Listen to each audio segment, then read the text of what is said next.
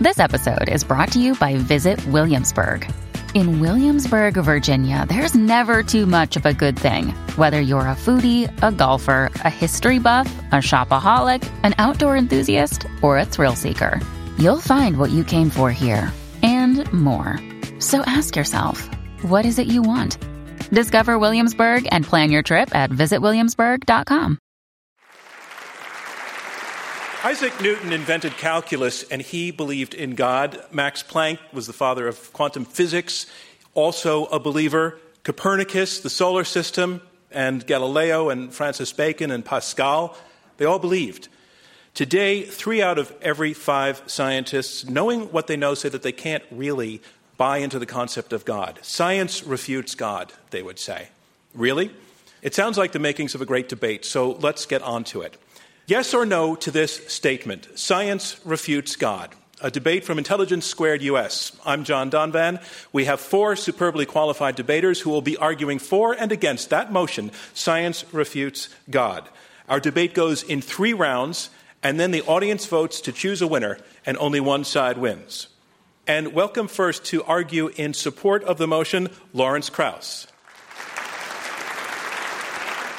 You are a uh, theoretical physicist. Your research uh, interests have included uh, particle physics, dark matter, neutrino astrophysics, which is kind of easy stuff for all of us.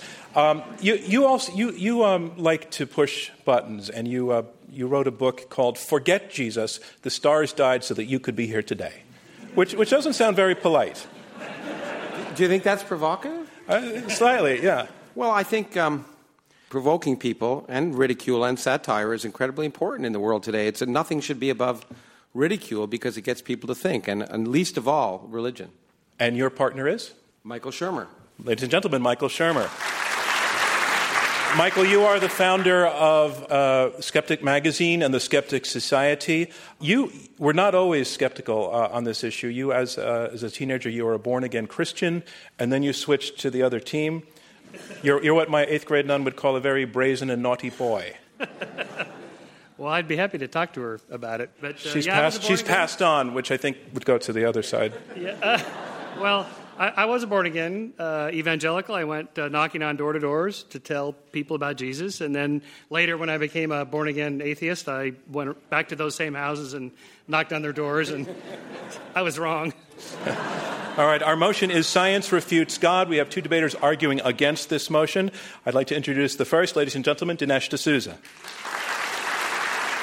Dinesh, you're a best selling author and the director of 2016 Obama's America. Uh, you have debated this issue uh, a number of times, arguing against atheists a lot. And a lot of times they say that science refutes God, but you came out with a book called uh, God Forsaken. In a way, you turn this argument on its head. How? Well, I think science is a can be a tool to help us understand God. And uh, so far from science refuting God, I see science as a wonderful instrument for helping us learn about the world and thus learning about its creator. And your partner is? My partner is Ian Hutchinson. Ladies and gentlemen, Ian Hutchinson. Ian, uh, Ian Hutchinson, you are a professor of nuclear science and engineering at MIT. Your contributions to science include the first observations of polarized tokamak electron cyclotron radiation and development of diagnostics and thermal and non thermal electronic distributions based on it. So you're that guy? what, are, what are you doing here? Well, I, I guess that is the question, isn't it? but, but more seriously, um, I'm a scientist and I'm also a Christian. I think both are very important parts of uh, the way that we understand the world, and I think that's why this debate is so important. All right.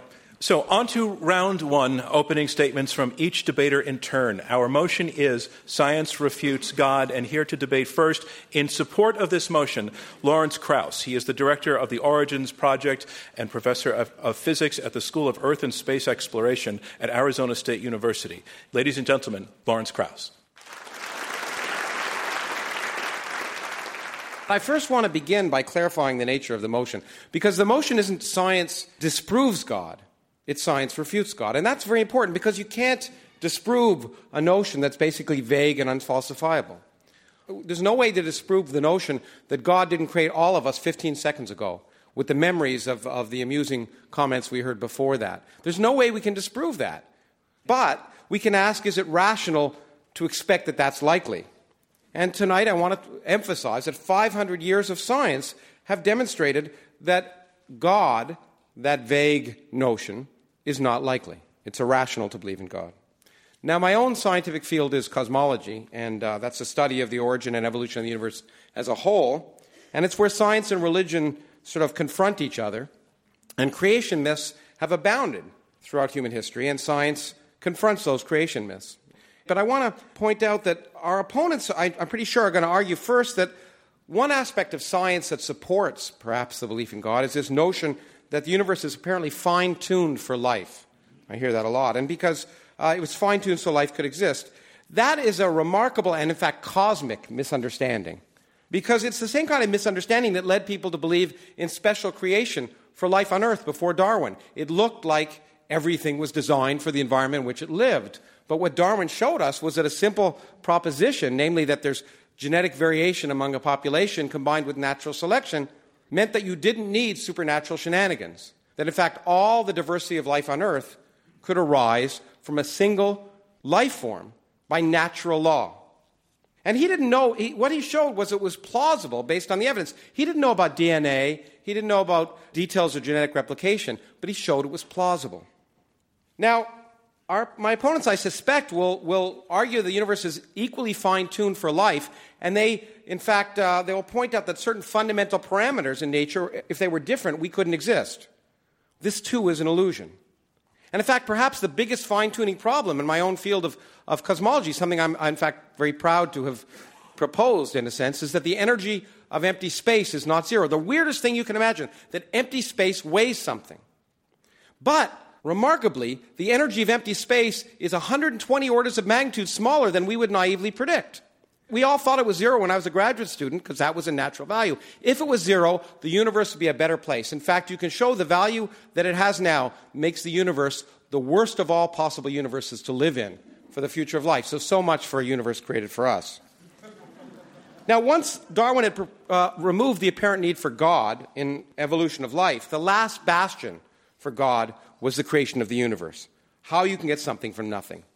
And what we're in a remarkable situation of, of, of being in is precisely the same situation that Darwin existed in 150 years ago. Namely, we have a plausible explanation of how a universe could precisely come from nothing. If you ask what would be the characteristics of a universe that came from nothing by natural laws, it would be precisely the characteristics of the universe we observe. And it didn't have to be that way. It could have been another way. And by nothing, and it, the, the, my opponents will say that by nothing, I'm not talking about nothing, but I'm talking about nothing. No particles, no radiation, no space, no time, and even no laws of physics. There do remain deep philosophical and scientific questions that are unanswered, but God is not required or useful to explain any of them. And therefore, to conclude, science has taught us that we don't need God to create a universe, that there's no evidence for God, that the specific scientific claims of those who require God disagree with empirical evidence, and it's irrational. Science refutes God, so clearly you should vote for our side. Thank you. Thank you, Lawrence Krauss. And that is our motion Science Refutes God. And here to speak against the motion, Ian Hutchinson. He is a professor of nuclear science and engineering at MIT and the author of Monopolizing Knowledge A Scientist Refutes Religion Denying, Reason Destroying Scientism. Thank you for the opportunity to be with you tonight and to explain why science does not refute God. The God I'm going to discuss is the God of Christianity because I'm a follower of Jesus. But my side's job is not to convince you of the truth of Christianity, although I think it is true. Our job is just to show that Christianity's God is not refuted by science. To establish the motion, what our opponents have to do is to show that some central tenet of what Christians believe about God is impossible, or at least highly implausible, in the light of science. And that's a tall order. But let me dispense with a couple of the most plausible sounding arguments. I'll illustrate one common argument from the writing of an MIT colleague, Alan Lightman, who wrote The central doctrine of science is the view that the laws of nature are inviolable. Science and God are compatible as long as the latter, God, is content to stand on the sidelines once the universe has begun. So the question is how do I answer Alan Lightman? It's straightforward. The presumption that the laws of nature are inviolable is just not a doctrine of science. Science's method and its program is to describe the universe insofar as it is repeatable and follows universal laws. But science hasn't got the slightest need to extrapolate that method and program into a presumption that everything that happens must be so describable. And the majority of the scientific heroes of history did not make that presumption. Great scientists like those that were recited before, Newton, Boyle, Dalton, Maxwell, were Christian believers who saw their science as compatible with a God who is active in the world and on occasions works miracles that go beyond the laws that they were discovering.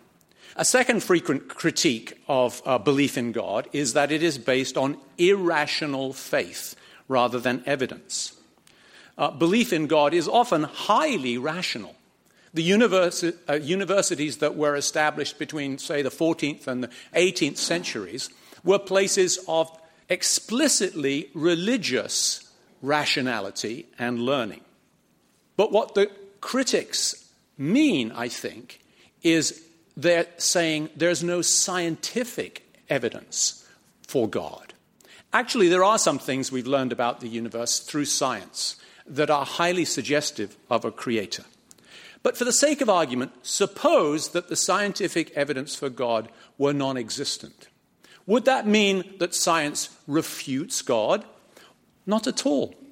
There's no scientific way to prove that Caesar crossed the Rubicon. There's no scientific way to judge the justice of a verdict. There isn't even a scientific way to detect a true thought. But all of these things are real cognitive questions whose answers are important and often indisputable. And questions about God are usually of the same type, not scientific.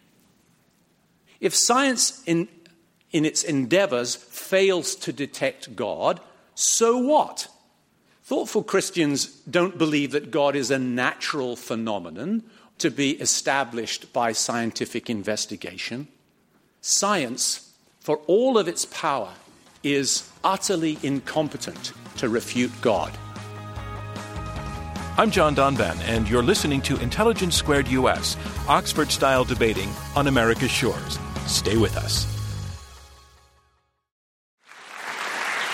And a reminder of what's going on. We are halfway through the opening round of this Intelligence Squared U.S. debate. I'm John Donvan. We have four debaters, two teams of two, arguing it out over this motion Science refutes God. You have heard two of the speakers so far, and now on to the third, Michael Shermer. He is the founding publisher of Skeptic Magazine, a monthly columnist for Scientific American, and the author of The Believing Brain. Ladies and gentlemen, Michael Shermer. Thank you. Thank you.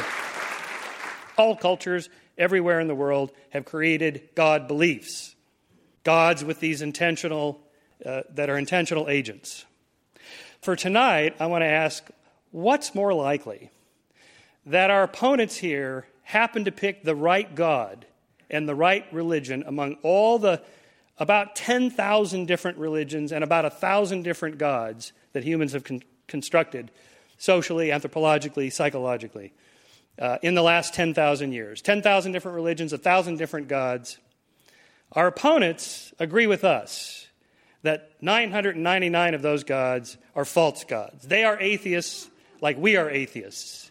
What I'm asking you to do is just go one God further with us. so here's what happened. uh, about five to 7,000 years ago, these small bands of hunter gatherers began to coalesce into chiefdoms and states. As long as the numbers are small, informal means of behavior control and moral enforcement operate quite well. As soon as the numbers are too large for these informal means, shunning, making people feel guilty, making them feel embarrassed for their bad behavior, as soon as the populations are big, there's too much opportunity for free riding. and for cheating the system and taking advantage of it and getting away with it.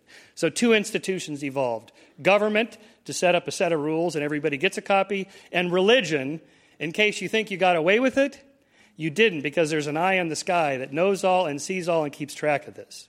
Now, what's happened in the last several centuries since the Enlightenment, in addition to the trajectory that Professor Krauss outlined for you science displacing religion as the primary means of explaining how the world works, something else has also happened. We've slowly but ineluctably replaced religion as the primary source of our morals and, and came up with the clever idea that you actually have to have a reason why you have uh, certain moral principles and we're going to write certain laws. You actually have to give evidence for why you think this is a good law or a bad law or a good moral principle or a bad moral principle. And so, again, what's more likely that one of them happens to be the one true religion and the one true God, and all those others that have been constructed are false gods, or that, as we can clearly see, this is what people do to get along. They construct religions, they construct moral systems, and so on. We now know that we can do this without gods. In fact, we do it quite well without gods. Northern European countries do just fine with much lower rates of religiosity than we have. I, w- I want to finish with just one comment on the resurrection since uh, Ian brought that up. Leaving aside the scientific evidence for this, just think about what it is that is being said here. God, they are monotheists. They believe that there's just one God, and that Jesus is God manifest on earth, and He is your Savior, and you accept Him for redeeming us for sins we never committed. Somebody else in the past committed them. So, as I understand this, God sacrifices Himself to Himself to save us from Himself. If that sounds as incomprehensible to you as it does to me, I urge you to vote for our side. Thank you. Thank you, Michael Shermer. And our motion is Science Refutes God. And now our final debater speaking against this motion. Dinesh D'Souza. He is the best selling author of many books, including What's So Great About Christianity. He is also the director of the documentary 2016 Obama's America and a former policy analyst in the Reagan White House. Ladies and gentlemen, Dinesh D'Souza. How would one go about establishing the idea that science refutes God? On the face of it, this is such an odd and difficult and preposterous enterprise. Why? Because actually, the questions to which God is the answer are really fundamentally not scientific questions. Here's what I mean. Here we are as human beings, we're thrown into the world. And we can't help, if we're curious, if we're thoughtful, to say, why is there a universe? What's our purpose? What are we doing here? What's going to come after? We're going to die, but what next? Now I ask you, what are the scientific answers to those questions? The answers are from science don't have a clue, don't have a clue, and don't have a clue. Why? Because none of those questions is amenable to being decided empirically. So, because science is in no position to refute God, what we get from the other side is pop psychology.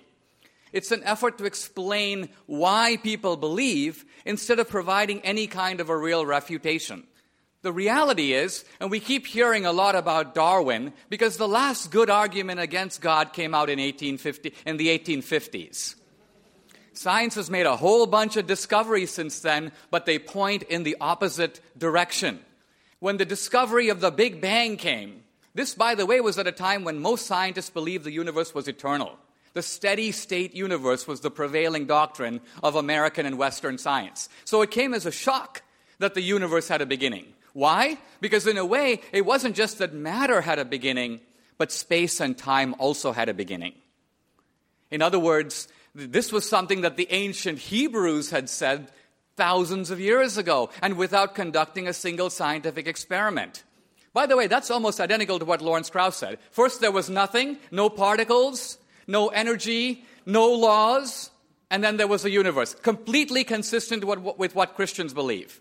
And the astounding fact is that 2,000 years later, modern science, after climbing round and round the mountain, has arrived at the top only to find a bunch of theologians who have been sitting there for centuries. Now, the fine tuned universe is, has become now a tremendous embarrassment to atheism. Why? Because ultimately it shows that the laws and constants of nature are fine tuned, not only for the existence of life, but specifically for human life. I want to note that this is an argument completely immune to Darwinian attack. Let's remember that evolution, powerful theory as it is, is not a theory of life. It's not about the origin of life. It's simply about how life form A gave rise to life form B. And the fact is that there have to be certain conditions that are necessary for evolution to take place. In other words, the fine tuned universe is a precondition of Darwinian evolution itself. We are living at a time when religious believers do not need to be afraid of science. They should, as I do, embrace science and welcome science because, correctly understood, far from pointing away from God, science thrillingly points to God. Thank you. Thank you, Dinesh D'Souza.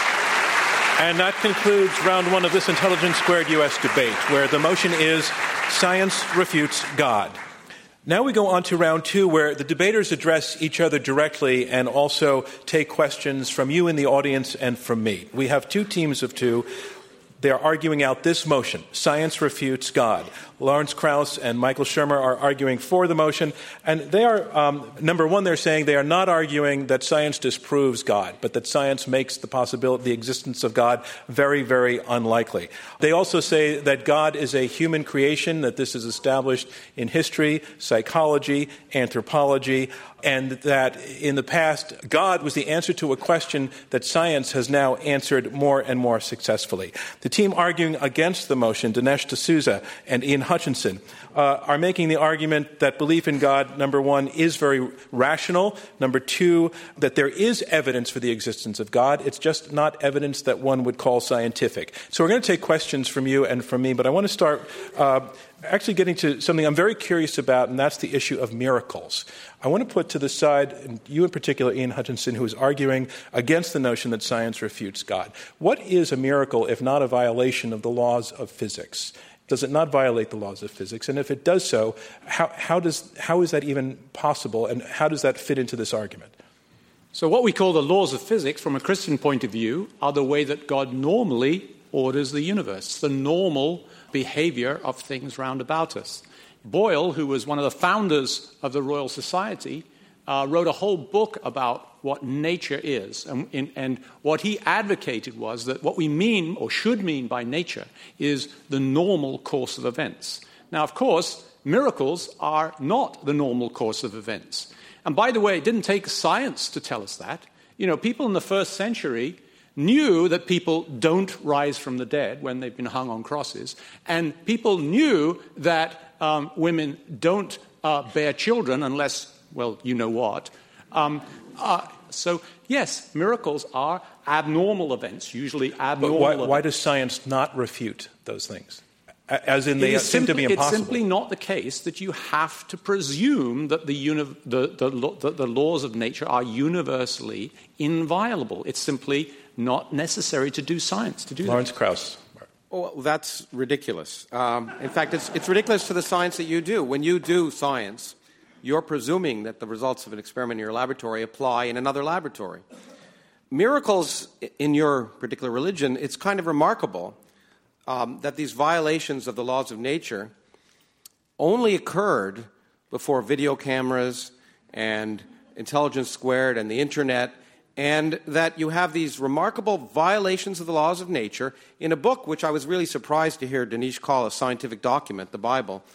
I hope he really didn't mean that. St. Augustine would be very upset with you because he said the Bible wasn't scientific. But these violations of the law of nature, laws of nature only occurred at a time when there was no evidence for them. But Lawrence, and you uh, believe it. Lawrence, but but is there a logical argument against that you can make against miracles? Not not the I didn't see them and nobody has seen them lately argument. Our logic is determined by nature, not by what we'd like. And nature has told us that miracles don't happen. That's it. I don't, it's not what I want or what I think should be rational. It's do they happen? And there's no evidence that they've ever happened. Dinesh D'Souza. I, I think we have here a, a, a deep fallacy, and, and the fact that it's, it remains a fallacy shows that what is being called science is actually hiding behind a philosophical principle. Uh, it was the philosopher Hume who pointed out 200 years ago that from no amount of empirical generalizations, however large, can you draw a general law that is true as a matter of logic.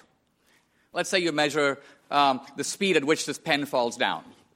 You can measure it a million times, but you don't know that on a star 10 light years away or in some other condition where you haven't measured it, that if you drop this pen, it will fall at the same speed.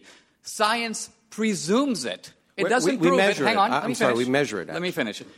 Right, but you can't measure it always and everywhere. And you haven't measured it 10,000 years ago. You're assuming yes, that 10,000 No, you're assuming that 10,000 years ago it happened at the same speed and your measurement is based on that. So Hume's point is this. Science provides general propositions based on experience, but he said we should always be willing to accept new experience that, that proves the opposite. I agree with you in that. Science can only prove what's wrong, not something that's absolutely true. So you're right. I could, I, I can't, if I drop a ball a million times and it falls, I, in principle, could imagine an experiment where it wouldn't, but that's highly likely it's going to fall the next time. But you use the key word, experience.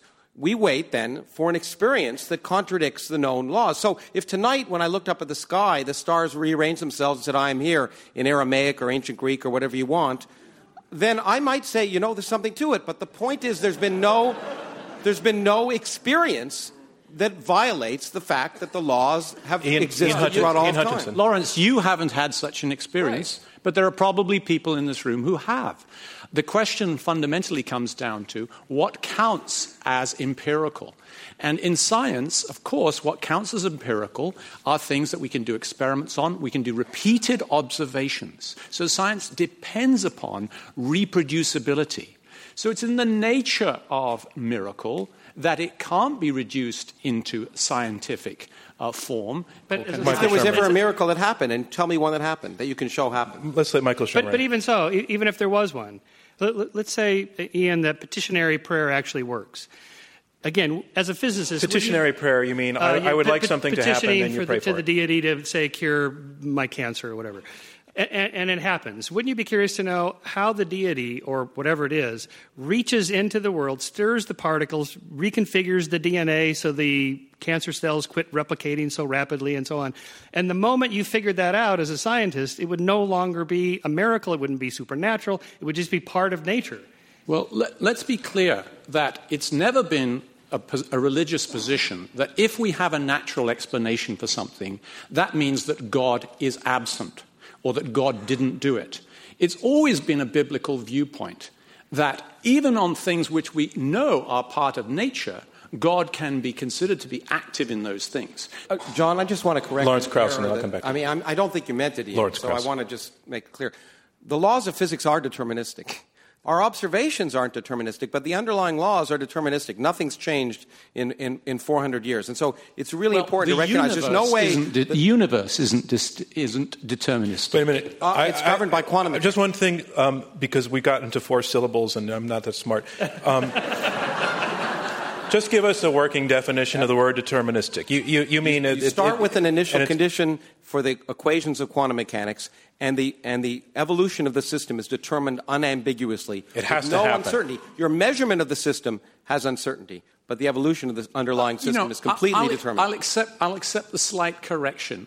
So, to the side, excuse me, to the side arguing that against the motion that science, the, notion, the motion that science refutes God, i- is it your position that there are certain things that science can know, and then there are certain things that science can't know, therefore doesn't refute God? How large is that category of things that we can't know, and is, is, is science just irrelevant to that category of, of knowledge?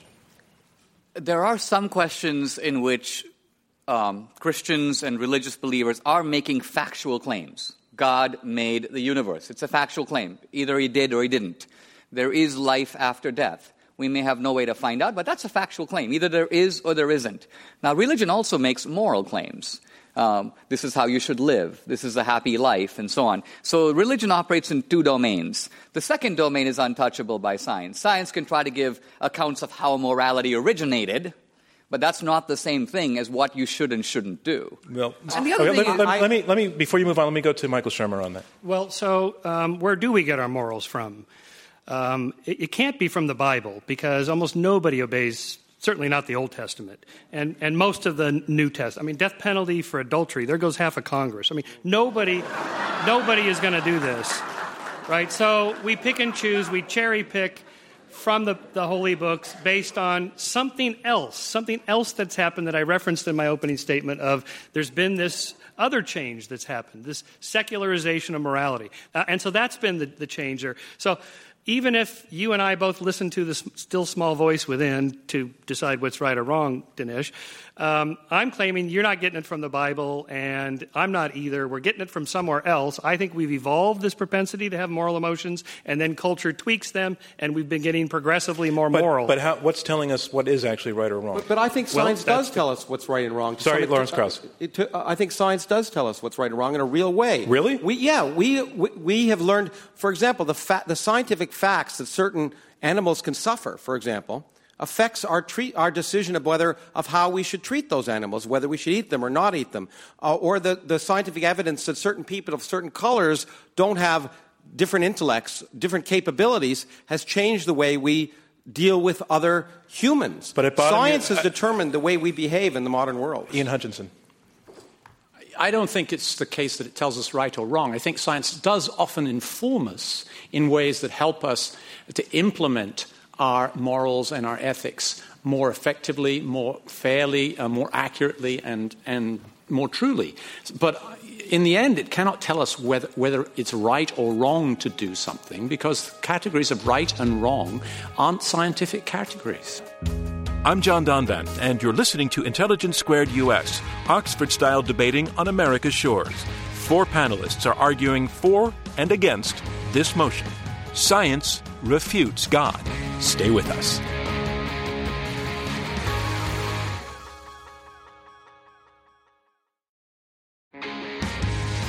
I'm John Donvan, and you're listening to Intelligence Squared US, Oxford style debating on America's shores. We are in the question and answer section of this Intelligence Squared U.S. debate. I'm John Donvan, your moderator. We have four debaters, two teams of two, arguing it out over this motion Science refutes God.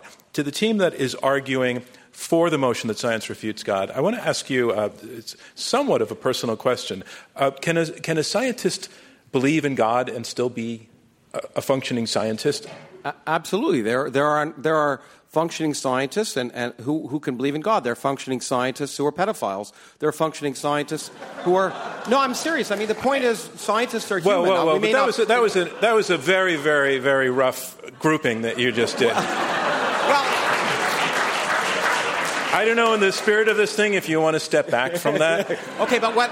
Yeah, okay, but what I want to point out is that people people are not fully rational. As a very famous biologist said, when I go into the laboratory, I become an atheist because when I believe when I twiddle the knobs in my experiment, I don't believe there's some some angel affecting the results of the experiment. Some people choose to believe it outside. The minute they take it into the laboratory, they stop being good scientists. Ian Hutchinson. That's actually quite, that's actually quite contrary to history. I mean, what got modern science going in the first place was a belief in the faithfulness of God, a creator who'd made a rational creation. And a good case can be made that the reason why science as we know it, modern science, grew up in the West was in part because Christianity, in its philosophical and theological viewpoints, served as a kind of uh, hospitable environment in which that science could grow up. But I get the sense, though, that the other side is arguing that as science progressed, and the more that scientists knew, the more tempting atheism became for them because of, because of the volume and because of the discoveries and because they found inconsistencies. What, what about that? Uh, do you want to take that to Susan? Well, I think there's a presumption that science explains the material world. So it is a presumption of modern science, not a proof, but a presumption that beyond the material world there is nothing. So take, for example, the fact that as humans we experience consciousness. We know that there's something in us, consciousness, that can't be reduced simply to, to materialism. How do you know that? Hold on a second. No, no, hold on a second. When you say, how do you know that, you're presuming that it is. Do you agree that the cause of consciousness is not known? The fact that something is not known does not imply it's God. You, you better not get that right, but neither. Ha- so, so consciousness is an immaterial thing that may have a material explanation, and the key word is may. And yet, you as a scientist believe it does. I don't believe anything. I just want to hear You just said that all causes works. are material. I just I'll wait for the experiments and the theory. Ah, so in other words, in other words, you're, Ah. pre- you're presuming. Watch out. I'm simply I'm saying, as a scientist, you are closed off to the possibility of non-material explanations. True or false? No, I told you if the if the, if You're the open to stars them? moved around today, I'd be really thinking there's some intelligence in the universe. There's just never been such an observation. So- and until so- there is, I'll assume the reasonable, logical thing. Since there's never been such an observation, there's unlikely to be one. Gentleman in the blue shirt. Thank you. My name is Jerry Orstrom, and my question is directed to the panelists opposing the motion. Could you respond to Michael Shermer's assertion that, in fact, each of you are atheists 999 times over, and your adoption of Christianity is merely a happenstance of the culture in which you grew up? Could you respond to that? Dinesh D'Souza. Well, first of all, in my case, that is flatly untrue because I was born and raised in India. So, from a very young age, the Christianity in which I was born was problematic and had to be measured against other possibilities. But once you begin to study the other religions, you discover something very interesting, and that is that there are shared propositions of, of the different religions. Uh, one scholar described it very well. It's sort of like you have a mountain, and at the top of the mountain you have God, but no one can see him. And you have little rivers of knowledge pouring down, and you can look at the different religions as human attempts, flawed, to apprehend the same reality. So I don't see the other religions as wrong. I see, that, see, the, see all of us in a human enterprise to try to, to, to gain knowledge that seems beyond the reach of the empirical. So you just eloquently described the geography of religious beliefs of India. When Lawrence goes to lecture in India, he doesn't discover that they, they, they do physics differently in India. They, they do physics everywhere around the world the same. There's just one physics. That's the, that's the larger point. Right down the front here, please.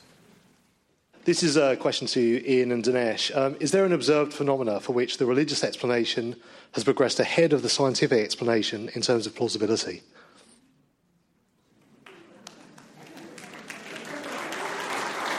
I'll answer that. Dinesh D'Souza. If you look at the Bible, it doesn't claim to make scientific proofs. In fact, what's interesting about the Bible is it doesn't make proofs at all. The Bible doesn't even t- attempt to prove God. It asserts things. Why? Because for the most part, what the Bible is doing is it's in the province of revelation. Now, the Bible does make certain claims about the world and about man. The Bible doesn't say that God made man out of nothing, but it does say that God made the universe out of nothing. Now, so the Bible says God created the world and God created man, but the Bible doesn't say how. That's where science comes in. Science can attempt to give explanations that actually don't refute the Bible. You could refute the Bible by showing that actually the universe has always existed and doesn't require any explanation whatsoever. Lawrence has had his head in his hand listening Well, to I this. mean, I, you know, I, you don't really Lawrence want to, Krauss. you don't really want to go here, Dinesh. So I would say, for example, we refute the Bible by arguing that creating day and night before you create the sun is pretty silly. Well, uh, Lawrence, in that case, here's the problem. You have, you have a fundamentalist reading of the Bible that is, that is- you were on, that is maybe, that is maybe subscribed to by 3% of Christians and 100% of But You atheists. just gave a fundamentalist. no, but you just gave. You just. You just. I'm sorry. That why I brought that up because I thought you were essentially repeating a fundamental assertion that somehow the Bible makes some scientific claims that are substantial, and the whole point is. You don't want to go there because you and I know that a fundamentalist interpretation of the Bible leads to nonsense. We are in the question and answer section Well, of this actually, Intelligence yeah, yeah. Squared US debate. I'm John Donvan, your moderator. We have four debaters, two teams of two, debating this motion Science Refutes God. You will be our youngest ever questioner. There is no pressure on you whatsoever.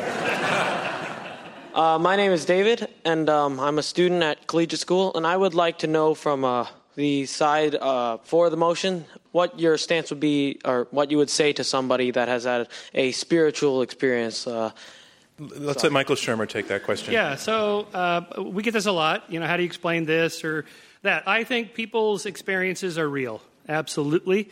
Most people, when they experience, or they describe some miraculous, fantastic spiritual experience that they've had, they really mean it. Now, so the question is, what does it represent? Something out there in the world or something in, inside the brain? Well, we now know enough about neuroscience to know that the brain does generate a lot of these kind of spiritual experiences, near death experiences, out of body experiences, hallucinations, delusions.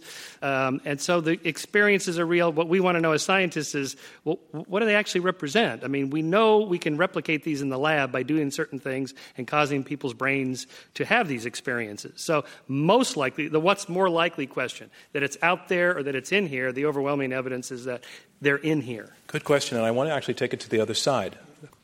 We're talking here about an experience that has been had by perhaps 90% of people in the world from the beginning of time. So I would put the likelihood this way if we went to a village and there were 100 people in the village and 95 of them said that they knew a guy named Bill, and there were 5% of the guys who said, nah, and three of them thought that the other 95 were lying, which is more likely? That there is a Bill, and yet 95% of people are hallucinating? Or is it that there is a bill and 5% just don't know the guy? Sir, well, right the, the, the, quick answer is that there, there are bills, and we've seen bills. Michael Shermer. So th- that's different than an invisible God that may or may not exist. And, and, and the point is, what you, when you say the experience, you, you mean a personal perception that God exists. And the fact that something is, is maybe relatively universal suggests that we may be programmed – our evolutionary history programs us to have certain tendencies, and there, I, there's no doubt you'd be crazy to suggest that humans don't have a tendency to be religious. That would violate evidence of reality. So the fact that humans have a tendency to be religious is not, or belief in God, is not proof that God exists. It's just proof that humans have a tendency. Okay. Do you believe that your Christianity is absolute and true or do you feel that you need to make a leap of faith there? And is a leap of faith scientific? Ian Hutchinson. Yes, I think faith is an important topic that we haven't touched on. And humans make decisions on the basis of incomplete evidence all, of, all the time during our lives.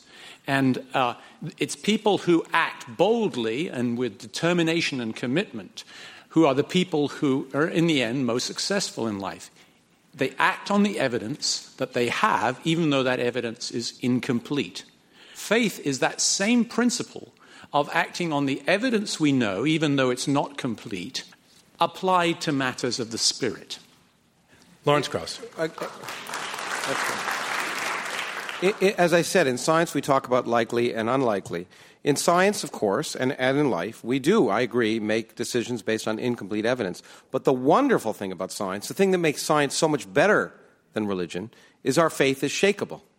I'm proud of the fact that there's something I can believe with all my heart to be absolutely true, and the minute there's a bit of evidence that shows it isn't true, I throw it out like yesterday's newspaper. In fact, that's the one thing I recommend. I hope every student has in their experiences sometime in their life, something that they profoundly believe in to be true, based on faith, shown to be wrong, because that opens their mind, and that's what science does that religion doesn't. And that concludes round two of this Intelligence Squared US debate, where our motion is Science Refutes God. And here's where we are. We are. And here's where we are. We are about to hear brief closing statements from each debater in turn. Our motion is Science Refutes God. And here to summarize his position against this motion, Ian Hutchinson, professor of nuclear science and engineering at MIT. Science is very important.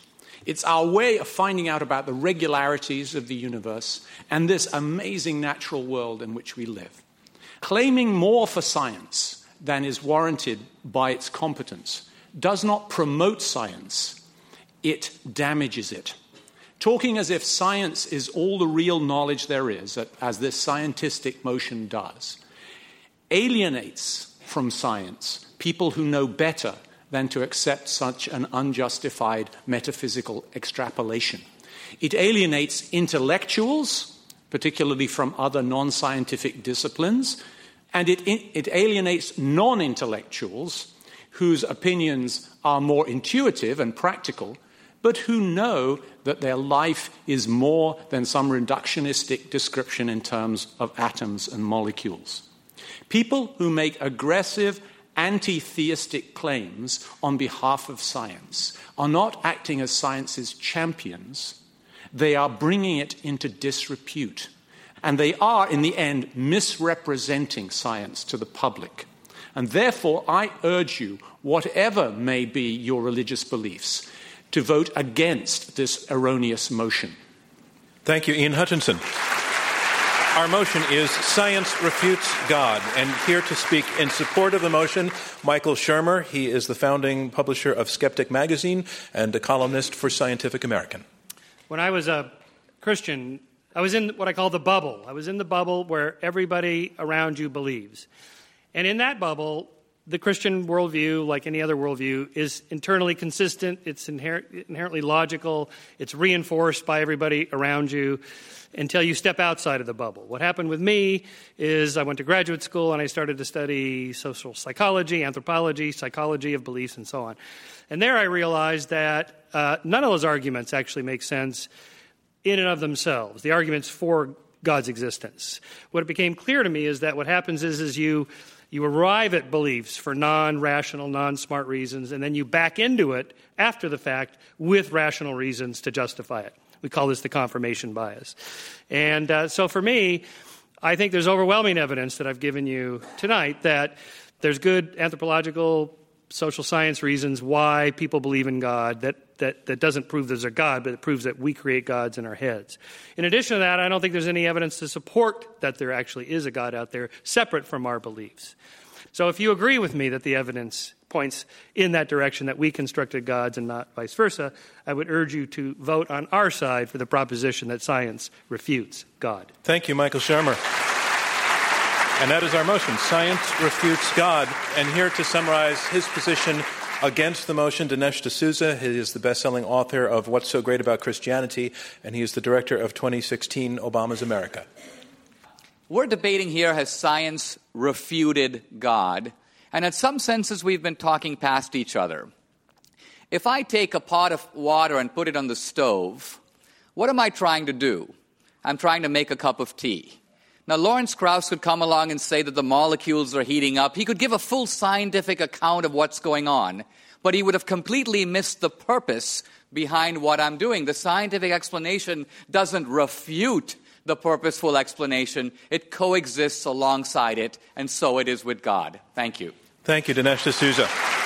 Science Refutes God is our motion, and here to summarize his position in support of this motion, Lawrence Krauss. He is a theoretical physicist and director of the Origins Project at Arizona State University. Human beings were clearly programmed by evolution to impute intentionality to the world around them. Meaning and purpose was infused in all everyday events to make sense of a dangerous, difficult, and uncaring world. So we had rituals behind the sun, the moon, the planets, the wind, the earth, the oceans, in all societies. The rise of our physical understanding has slowly caused us to do away with those many gods. We no longer have Mars, the god of war, Poseidon, the Greek god of the sea, Thor, the god of storms, and there's a reason for that. Science has taught us that instead of capricious beings, there's an order to nature, and that order does not appear to involve a divinity. It, there's no need for a divinity. Science has taught us also that we want to believe, in the words of Fox Mulder. And we should be skeptical of, the, of, those desires. As the physicist Richard Feynman told us, the easiest people to fool are ourselves. As scientists, we have to train ourselves to be skeptical of wanting to believe. And human beings are also inevitably programmed to ask why, as we've heard it. But the why question is ill posed because it presumes purpose. What if there is no purpose? Does there need to be purpose? And science tells us there's no evidence of purpose. And therefore, science, by telling us there's no need for purpose, has refuted the need for God, and that's why you should support our position. Thank you, Lawrence Krauss. And that concludes our closing statements. All right, first of all, first of all, uh, I want to thank um, this panel of debaters uh, for being so uh, energetic, honest, intelligent. They brought it all. Thank you.